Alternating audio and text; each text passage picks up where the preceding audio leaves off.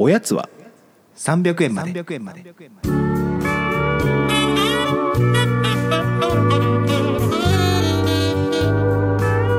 この番組は東京都在住サラリーマンの正木とギアンが決して上気を逸することのない日常を語り尽くすポッドキャストです。こんばんは、まさきです。よこんばんはおぎやんです。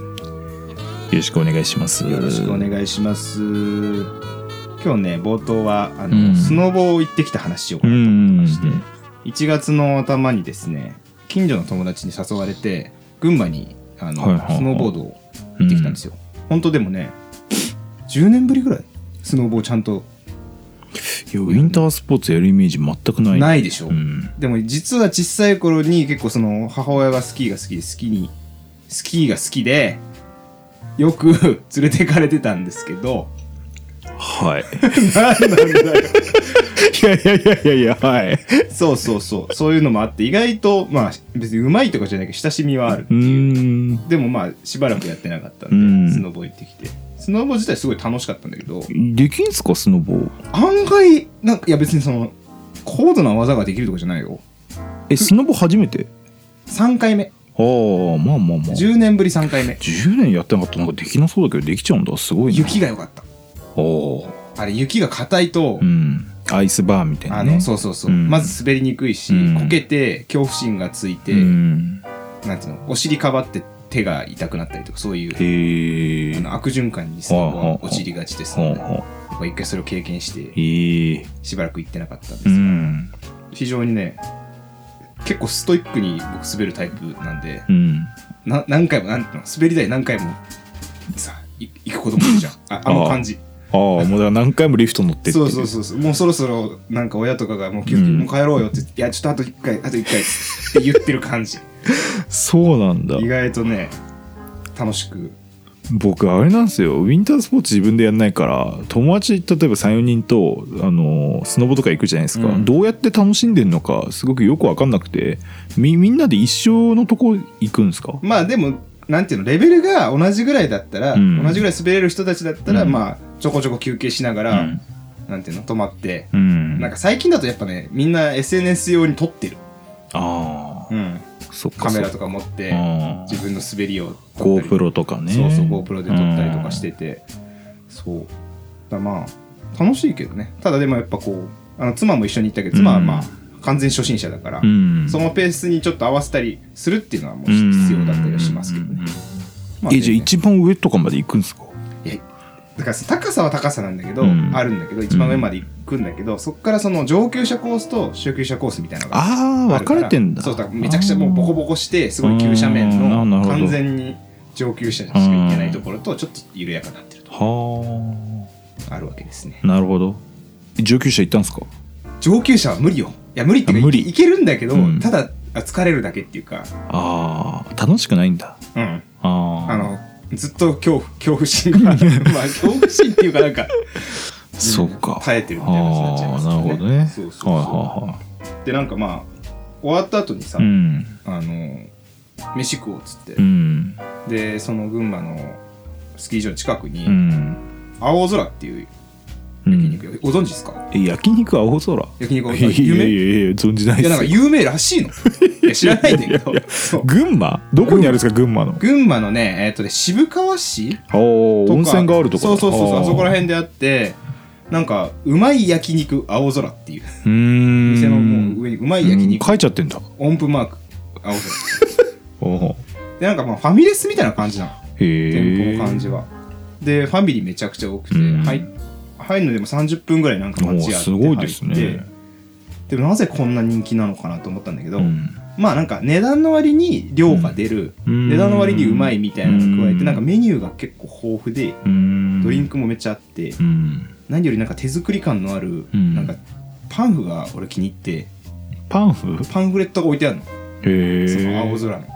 メニュー表じゃなくて？メニュー表じゃなくてパンフレットメニュー表ももちろんあるんですうよ、ん。でもパンフレットがうん。店先に置いてあって、うんその常連の方のコメントとかを なんかパワポで作ったみたいなやつが。めっちゃいいじゃないですか。そうそうそう。へえ。なんかまた来ますみたいなのがお書いてめっちゃいいめっちゃいい。そう。あこれいいなと思って。へえ。なんか45店舗あるっぽいですね群馬に。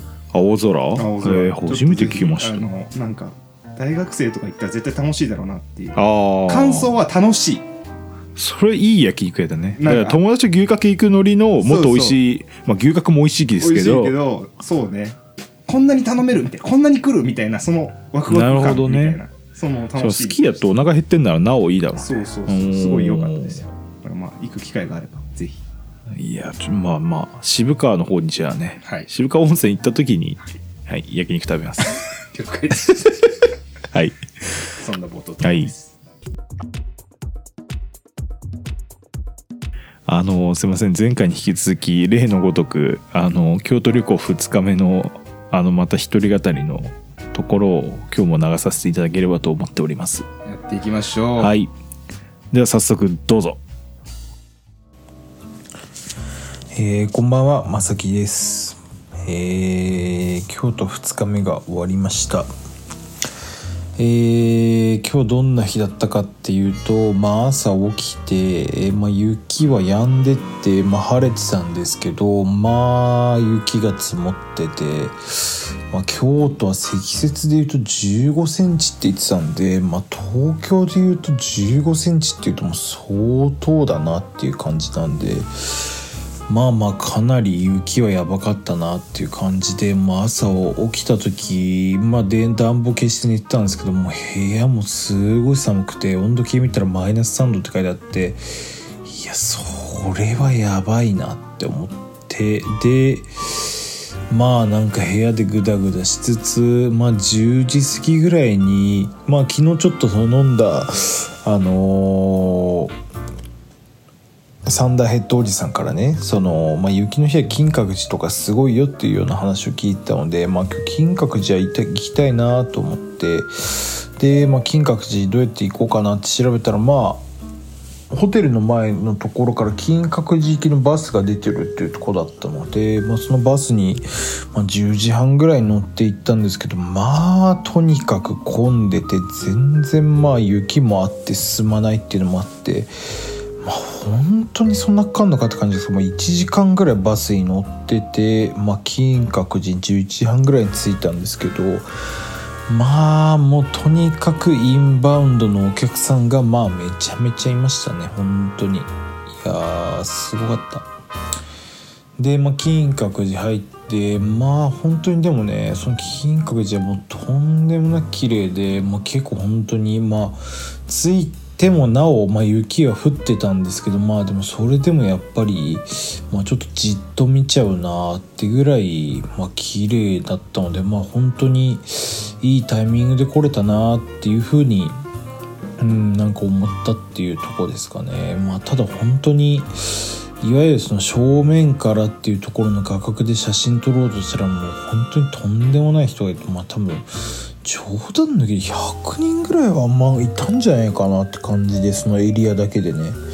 まあだから、まあ、全然もう僕はもうちょっとその一番混んでるとかも早抜けして別のとこから何枚か写真撮ってまあちょっと味わってっていう感じでまあ本当まあそんなに長くいなかったのかな。多分3 4 0分ぐらいで多分出ちゃったと思うんですけどまあそれで出てもうお昼どこでこの辺で食べようかなって思って調べた時に、まあ、その事前に今おぎやんから、まあ、絶対これは食べてくれって言われてる食べ物が1個だけあってそれがまあ昔この親さんでも紹介したんですけど炙り餅っていうねそのなんかおぎやんがまあその高校の近くにあってなんかよく食べてたみたいなまあなんか食べ物があるんですよ。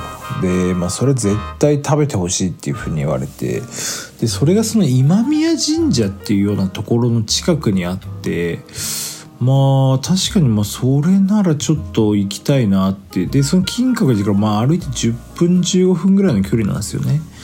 でまあちょっとそこまでまあ雪道の中歩いてでまあ途中なんかマラソンだけで見たことがある仏教大学っていうあの沸騰してる普通に教育の教で仏教大学って大学がまあ京都あるんですけど、まあ、そことか通ったりしながら、まあ、その今宮神社に到着したら本当に参拝してる人が2人ぐらいしかいなくてもう誰もいないんですよ。ただその今宮神社っていうのは結構大きいところでなんかその金閣寺が逆に人に溢れてたからいやなんか逆にすごいなって思って。なんかそこはなんか本当すごいいい空間でなんか逆にそっちの方が僕は結構長居してなんかゆっくりその今宮神社を見ててでなんか今宮神社のその真横にその炙り餅のお店がまあ2つ3つぐらいあるっていう風に聞いててでまあなんかいろいろ調べたらまあなんか1個行きたいなっていうその1個のお店を選んでたのでそこに行こうとしたらまあなんか誰もいなくてん？っていう風には思ったんですけどでいやこれもしやって思ってまあその営業時間とか調べたらまあなんとその今日行った日はその炙り餅屋さんが3店舗全部その定休日になっていて、まあ、まさかの炙り餅を食べれないっていうような非常にまあまあまあ僕がねその思い立ってたまたま今日行ったっていうのもあるんですけどまあ、ちょっと残念なそういう出来事がありましてまあちょっと炙り餅食べれなかったなっていうまあちょっとシュンとした気持ちの中まあでもなんかお昼ぐらいはなんかちょっと美味しいもの食べたいなっていうようなところでまあ近くにでも全然自分がチェックしてるお店がなくてどうしようかなと思っていろいろ探してたらあの中華の堺っっていうお店がまあ京都にあるみたいなんですけどそこはなんか僕 YouTube でチュートリアルの徳井さんとかあと他の芸人の人もなんか好きな店かなんかに確かあげててあここはちょっと気になるかも。でしかもその本店っていうのがその今宮神社からまあ歩いて10分弱ぐらいのとこだったんでまあ、ちょっとここに行ってみようかなって思って、まあ、そこに行ってちょっと何の、まあ、中華屋さんだけど何が名物なのかと全然知らないで、まあ、そのままそこのお店に行って店員さんに「なここで有名なのありますか?」って言ったら「あ冷やし麺が有名です」って言われて。いや今日こんな寒いのに冷たい麺食べるの？とか思ったんですけどまあ隣にわざわざストーブとかも置いてくれるぐらいまああったかい場所だったんでまあいいかって思ってその冷やし麺っていうのをまあ食べたんですけど、まあ、ほぼ冷やし中華ですね。ほぼ冷やし中華でタレはでもまあ確かに見たことがないような、まあ、なんていうのかななんかごまだれベースのまあ感じなんですけどまあな確かになんかこれ確かに中毒性あんなっていう感じの、まあ、ジャーキーってわけじゃないんだけど、まあ、非常に美味しいその冷やし麺と、まあ、あとそこは春巻きが有名って言われてて春巻きを食べたんですけど、まあ、京都ってなんかその中華料理屋はなんか結構カルチャーとしてあるみたいで京中華とか言ったりするんですけど一部のその京中華のお店とかだと春巻きってそのあの、まあ、要は舞妓さんの人たちがなんかそのお仕事の前にその京中華とかに行くっていうような風習があるみたいででそういう時に舞妓さんが食べるように、まあ、東京での春巻きって基本1本だと思うんですけど結構あの本当に口を大きく開かずに食べれるぐらいの大きさに4等分ぐらいにされてるわけですよ。でなんか東京のねなんかその春巻きとちょっと違ってなんかしっとりした感じなんですよねでその春巻きがねものすごい美味しかったですねうん。いやだから多分あれ他の多分京中華の店もあのテイストの春巻きだと思うんですけどいや京都の春巻きすごい美味しいなって思って。うんそれすごいなんか行ってよかったなっていう感じでした。でまあそこでお昼食べてまたバスで移動して、まあ、せっかくなので、まあ、こういう日に、まあ、ちょっと僕も中高校のあのー、修学旅行以来行ってなかった清水寺に行ったりとかあとその後近くにあった六原三辻っていうまあこれ日本史やった人は知ってますけどまあそのえっ、ー、と空也上人立像とかあと平清盛像とか海慶とかのまあそういう仏像仏像の彫刻みたいなものがなんかその六原三辻にあったりしてまあそういうのを見てなんかいわゆる日本史で僕大学に入ったようなもんぐらい、まあ、日本史をすごいまあ、とか英語とかここができなかったからに、まあ、日本史を勉強したんですけどっていう人間からしたらなんかそれを生で初めて見れたので、まあ、すごい良かったなっていうようなところでまあもう今日とにかく寒かったので、まあ、家に帰って家っていうかホテルに帰ってきてで5時ぐらいになってまあちょっと飲み行こうかなっていうところで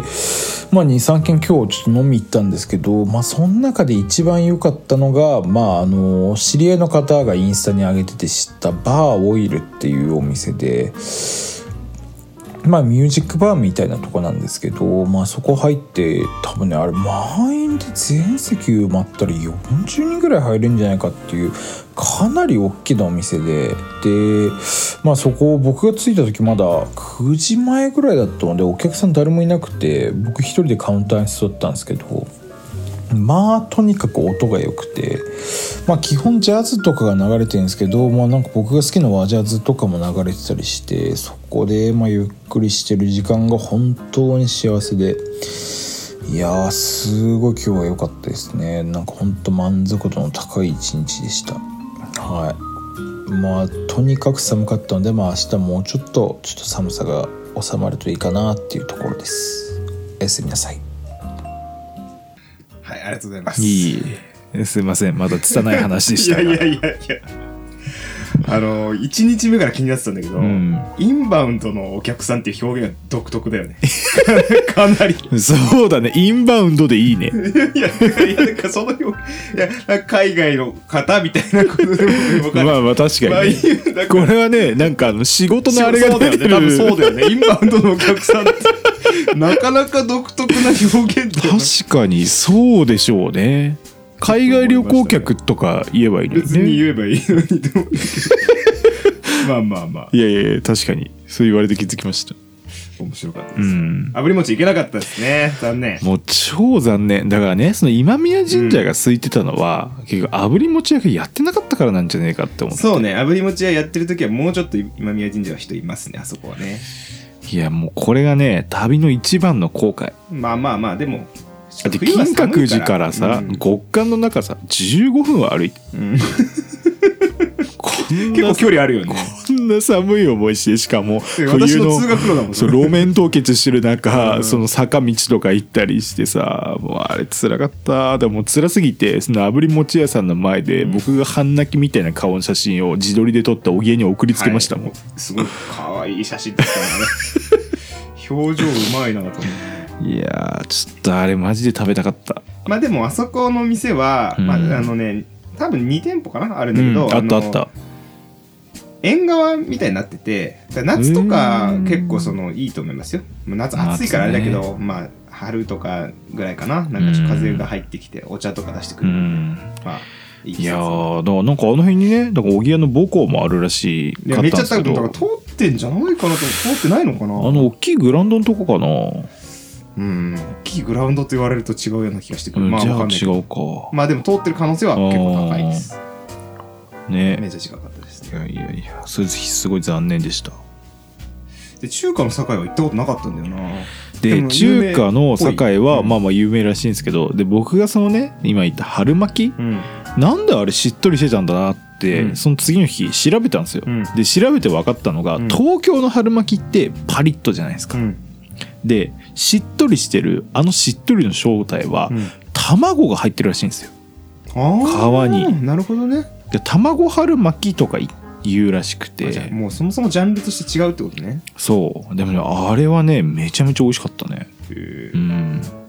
いやなんか大宮通りっていうのでそのあの中華の境がある場所、うん、うん。あれ大宮通りって言うんだ。大宮通りなんですけど、あのーすごいなんかね高校の時好きだった女の子とリンクするんだよねその場所が、へえなんかそこら辺の地域に住んでる子だったのかうん。なんかそこでやってたちょっとした催し物地域の祭りみたいなものにうん。何か参加してたような気がするんだよね。うん。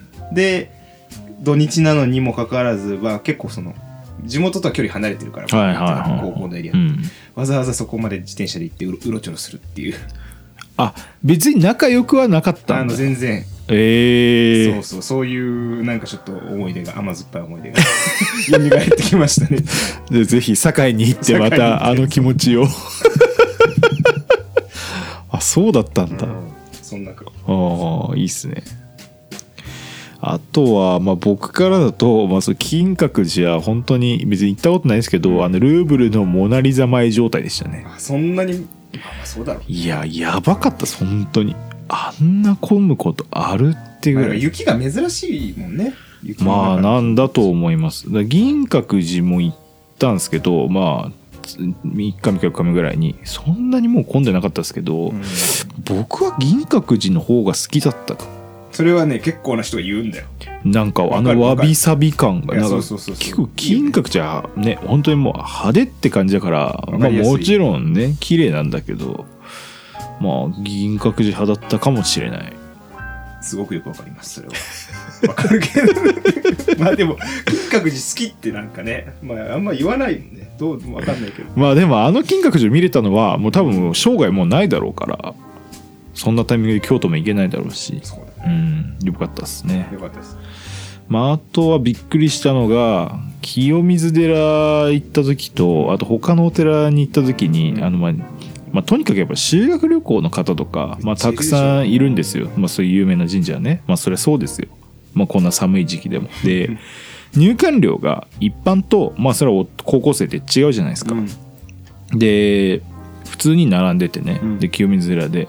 であの「1枚ください」って、まあ、言うじゃないですか入館料で、うん。高校生ですか?」って言われて、うん。いやなわけないだろうって思ったんですけど、うん向こうももう高校生相手にしすぎてるから、うん。もうそれがベースになってんのかな みたいに思って高校生なんて言われることなんかもう一回もないよって思って。高校生料金で入ったの？いやいいや大人ですって。言 ってって書いたんですけどでもね他のねところでも2つぐらい言われたね高校生ですか。どんな格好で今みたいな格好で行ってんの？いやパーカーにニット帽かぶニット帽でしょ？青のニット帽でうでも寒いからそのニット帽の上からまたパーカーかぶって。高校生だわ。で上はスタジャン あ高校生。高校生かね？いやいや。ヒゲとかでちょっとわかんじゃないのかな。あマスクしてたからか。あそっか。そうだでもでも確かにつるっとしてるからわいやたださこんなぶっとい黒縁眼鏡かけてる高校生いないでしょ。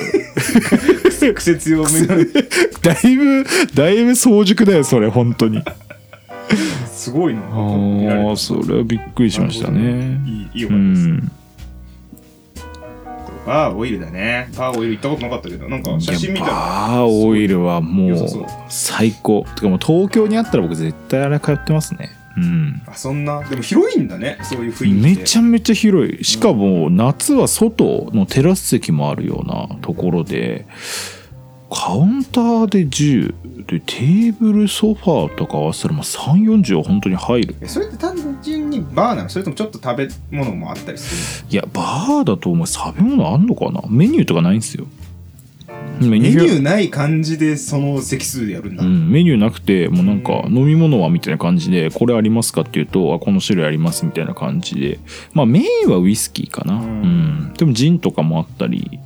何人で回してんだろうねそんだけ広いんだったら、えーっと僕が行った日はおっちゃん一人でやってて、うん。もう一日行ったんですけどその時はバイトみたいな女性がいたから2人かな、でも多分満席になるのは土日だけな気がするけどねさすがに。まあでもあれはぜひって感じですね、へー。まあまあその僕みたいに旅行客からしたら、えー。うん。ちょっと行ってみたいはい。なっていう2日目でした。いいっすね。は雪がそんだけ降ってる京都ってまあまあまあ京都割と寒いからいいやでもね京都のその雪でびっくりしたのはもうおばちゃんとか、うん。その路面本当にがっつり凍結してるのに、うん。みんなチャリでガンガン行くんですよね。信じられなくて嘘だろって思って。まあ、自転車の街っていうかね割と自転車多い街じゃあ僕その今回泊まったホテル、うん。その決めた理由がまあアクセスも良かったんですけど、うん。自転車が無料でレンタルされてますっていうのでそれにすごいテンション上がって、あじゃあいろいろバスとか乗らずにスイスイ行けんじゃんと思ってラッキーって思ったらもうそんな状況じゃないから一回も自転車も使えなかった。怪我するよね。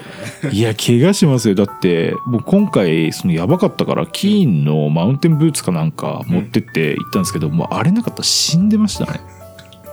結構ガチ装備ちゃんとうんあそっか。清水寺とかやっぱ坂道すごいじゃないですか、まあそことかも路面凍結しててもうみんなツルツル滑ってました。やっぱ滑るんだね。